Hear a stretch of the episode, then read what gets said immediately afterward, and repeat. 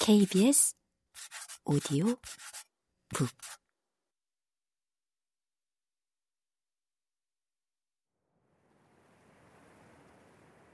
녀석에게로 다시 달려들려는 순간 아버지가 그의 뒷덜미를 낚아채며 거칠고 차가운 목소리로 말했다.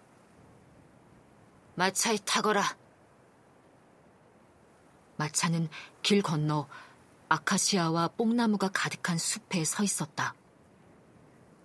마차에는 주일 예복을 입은 뚱뚱한 누나 둘과 거친 면직물 옷에 햇빛 가리개 모자를 쓴 어머니와 이모가 타고 있었다.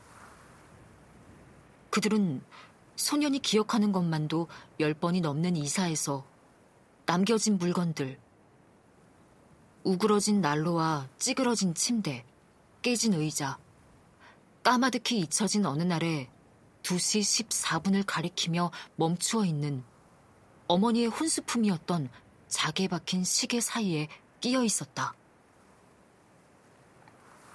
눈물을 흘리고 있던 어머니는 소년을 보자 소매로 눈물을 찍어내고는 마차에서 내려오려 했다. 앉아 있어. 아버지가 말했다. 다쳤잖아요. 물로 씻어주기라도. 그냥 타고 있으라니까. 아버지가 말했다. 소녀는 마차 뒷문으로 올라탔고 아버지는 형이 앉은 앞자리로 오르더니 껍질을 벗긴 버드나무로 바짝 마른 노새의 등을 두 번 세차게 하지만 전혀 흥분하지 않고 후려쳤다.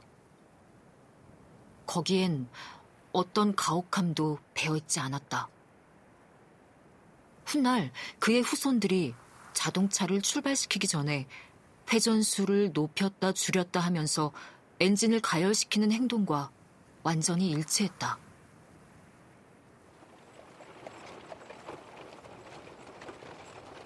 마차가 움직이기 시작했다.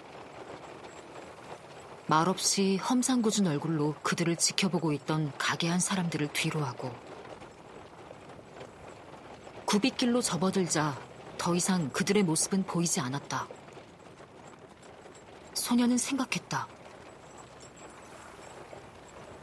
저들과는 영원히 안녕이니 이제 저 사람은 만족했을 거야. 저 사람은 이제 거기서 그는 자제했다. 비록 마음속 말에 불과했지만 어머니의 손이 그의 어깨에 닿았다. 아프지? 어머니가 말했다. 아니요.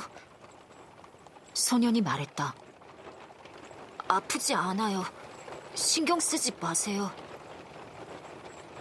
상처가 말라붙기 전에 피를 닦아내면 좋을 텐데. 밤에 씻을게요. 신경 쓰지 마시라니까요. 소년이 말했다. 마차는 쉬지 않고 계속 나아갔다. 소년은 어디로 가고 있는지 알지 못했다. 누구도 묻지 않았고 물으려 하지도 않았다.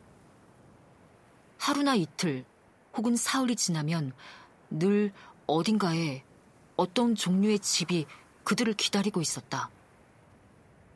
마치 일을 저지르기 전에 아버지가 다른 농장에 소작을 하겠다고 미리 입을 맞춰 놓은 것처럼 느껴질 정도였다. 더 이상 생각해 봐야 소용없었다.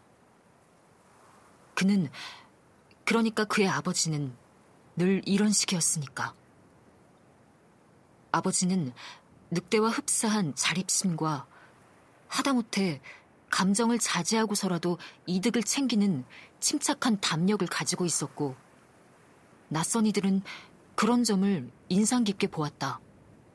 그의 먹잇감을 쫓는 맹렬함이 믿음직해서가 아니라 자신의 행동이 옳다고 생각하는 그의 맹렬한 자기 신뢰가 결국 이득을 보게 만든다는 것이 흥미로워서인 듯 했다.